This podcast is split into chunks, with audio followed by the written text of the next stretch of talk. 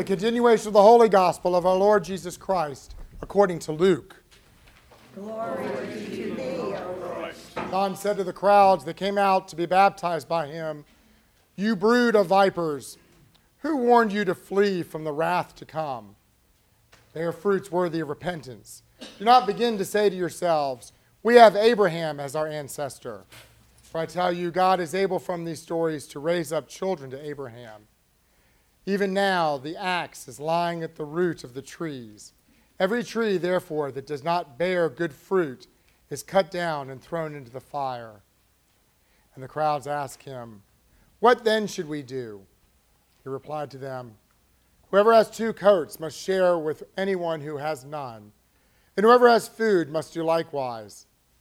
Even tax collectors came to be baptized, and they asked him, Teacher, what should we do? He said to them, Collect no more than the amount prescribed for you. Soldiers also asked him, And we? What should we do? He said to them, Do not extort money from anyone by threats or false accusation, and be satisfied with your wages.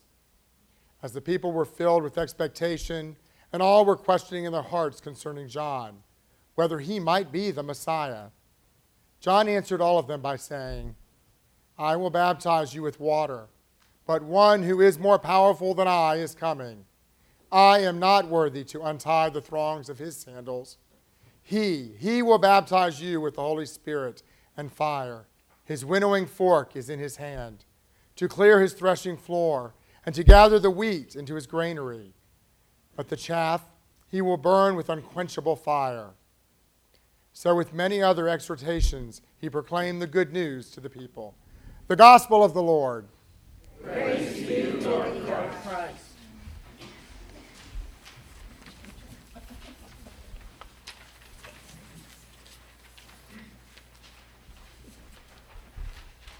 In the name of the Father, and the Son, and the Holy Spirit. Amen. Let's be seated. So, I love Jim Henson. Um, and if you know who Jim Henson is, then I would wager you love him as well. Um, he was the creator of the Muppet Studios. So, Sesame Street and all the wonderful Muppet movies, that was Jim Henson. And his family um, has taken on it now. Actually, the business is owned by Disney because everything is. Uh, and I still love all of the things that Jim Henson Studios produces. Their Christmas Carol is my favorite. It's wonderful. If you haven't ever watched it, please do so this time of year. But when I was uh, younger, in the 80s, they made a movie called The Labyrinth, which was this fantastic coming of age story of this teenage girl who hates her baby brother because he's really annoying. He's, an, he's uh, probably like a year and a half old. Um, but he gets stolen by the Goblin King, who is played by David Bowie, by the way, and always a good plus. And he has big 1980s style hair, and it's wonderful. Lots of makeup on, it's fantastic. Uh, but the Goblin King, played by David Bowie, steals the baby brother. And so she has to go on a journey to find him. And part of it is making her way through this labyrinth uh, to, to rescue her baby brother because, of course, lo and behold, she loves him after all. Uh, so it really is a coming of age, growing up story. And there's this wonderful scene where the young woman bumps into what looks like a mound of stuff like household items, blankets, dolls, just a mound of things. And she bumps into it, and the mound makes a noise. And she realizes um, there's something underneath all of that. And uh, the, the mound moves and turns around, and it's this wonderfully hunched over character, just creature of that only Jim Henson could come up with. And she's sort of hunched over and she sees the character and sort of, oh, there's somebody there, you know. Um, and finds out what's happening, finds out the story. Why is this girl journeying? And she's about to start the next leg of her journey. And they're, it's hard to explain, but they're close to her bedroom and her things are around. And the woman, the, the, this woman, uh, said, Oh, you're about to go on a journey. Well, you'll need some things for the journey, some things important to you. And she goes around the young girl's room and picks up items that have meant something to her at some point in her life. Oh, you need your bunny, you need your bunny rabbit, and puts it on the young woman's back. Oh, you're going to need your blankie, put the blankie on there. Oh, here's the book. Don't you remember this picture your mom gave you? Put that on there. And she finds all of these sentimental things that were important to the young woman at one point or another and starts mounding them on the young woman's back. Well, you can imagine what starts to happen. The young woman starts to hunch over because all of those items are being piled on top of each other on her back. And as the, the, the sort of creature is talking, the young woman says, Oh, yes, I guess I do need that. Yes, yes, because these are, these are things that once brought comfort to her, you know, and were encouraging to her. And, and the thought of going on a big journey, I, yes, I guess I could use those things that have brought me comfort in my life and were important to me. I, I suppose I do need those. And the, you know, the young woman starts to kind of bend over until she can hardly move because there's so much on her back. And then there's this moment where she stands up and she throws all of that off because she realizes there's no way, there's no way she can continue in her hunt to find her little brother with all that stuff. She can't do it. She needs to be unfettered by all of that. She, she's got to be able to move and to run and to fight. And she's got to get going. She's wasting time because the more this, this little creature talks, the more she gets lost in those memories and what was, and the more she gets hunched over it. I always think of that scene when I hear this passage by John the Baptist. I always think of that scene when I come to this reading, this talk by John the Baptist, which by the way, is one of my absolute favorites in Scripture. I don't have a lot of them, but this is at the top of the list. This is one of those passages that I find myself coming back to again and again and again. First of all, how can it not grab your attention? You brood of vipers! Ooh, ooh this is getting delicious. you have my attention, John, as only John can grab it. John is such a fantastic character. John is exactly the type of person that you want to start any difficult endeavor because he just shoots right through it, right? Like John the Baptist is the champion that you need to start something difficult because he doesn't care what anybody says and he's going to say it like he sees it. You know, this is the problem. We need to fix it. I don't care what if it upsets you that I said that, and I don't care that you think it's going to be difficult. We're doing it. That's who you want paving the way so someone like Jesus can come in and say, Well, let me tell you a story, you know, and start building on that foundation. So I just love John. And in true John fashion, he just shoots right through it in this passage. He's not sparing our feelings, he's not worried about how we might be turned off by this message. When he says, You think I'm something, wait till you see the next guy. Because he comes with fire. Oh, that sounds painful. A winnowing fork is in his hand and he is ready to go at it on the threshing floor. That sounds awful. that sounds very painful. I don't know that I want this person to show up. Thank you, John. I needed to know that. I needed to hear that. I needed to be prepared. But what is it John is telling us? What is it he's talking about here? This is not like the wheat and the tares that are two different plants that grow up side by side and the tares are cleared out. John is talking about two parts of the same plant. He's talking about the wheat, which is the berry, which is the fruit of the plant, and he's talking about the chaff, which is that hard husk that is around the wheat that is necessary. It has to be there while the wheat is growing to protect it right?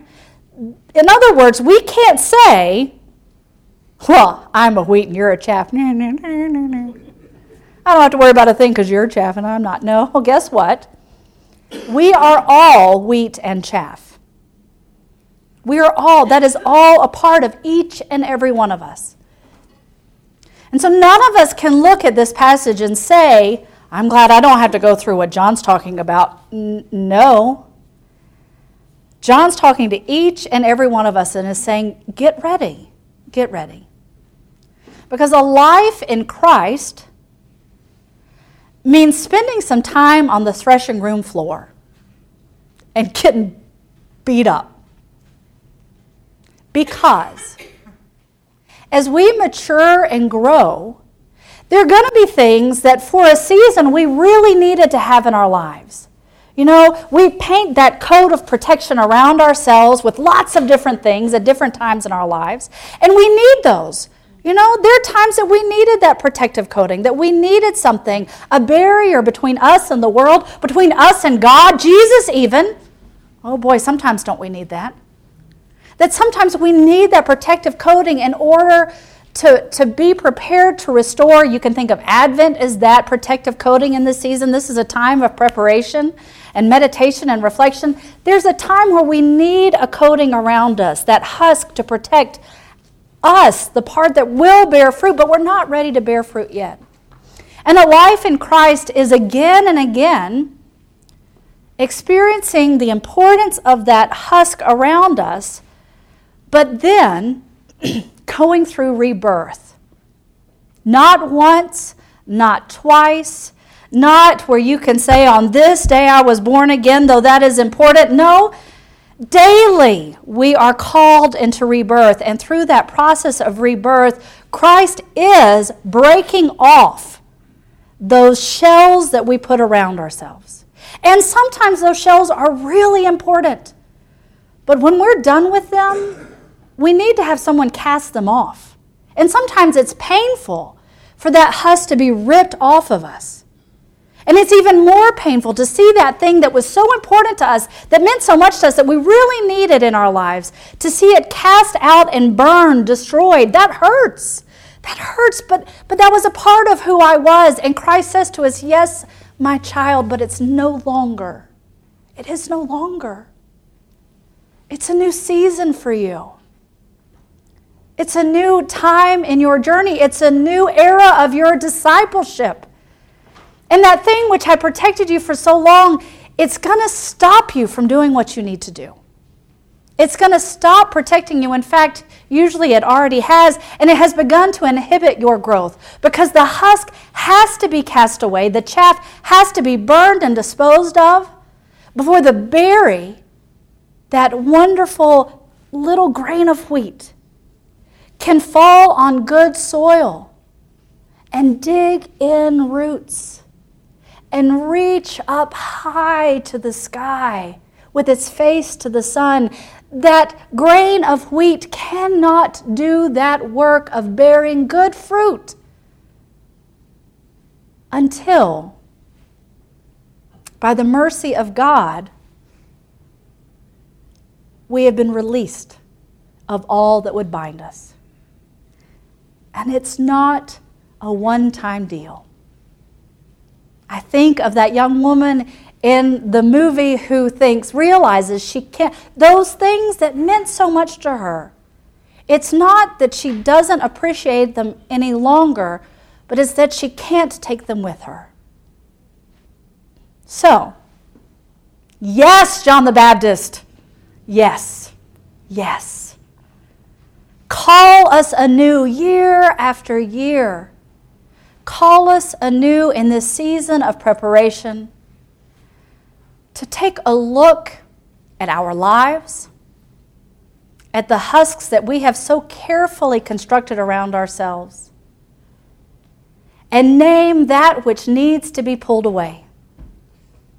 And have the courage and strength to sit in the discomfort of feeling it pulled from our very selves, that those pieces of our identity fall away, the courage to watch them burn, so that then we are fresh to welcome anew the Christ child, by whose incarnation we are made disciples and are called to bear good fruit. Amen.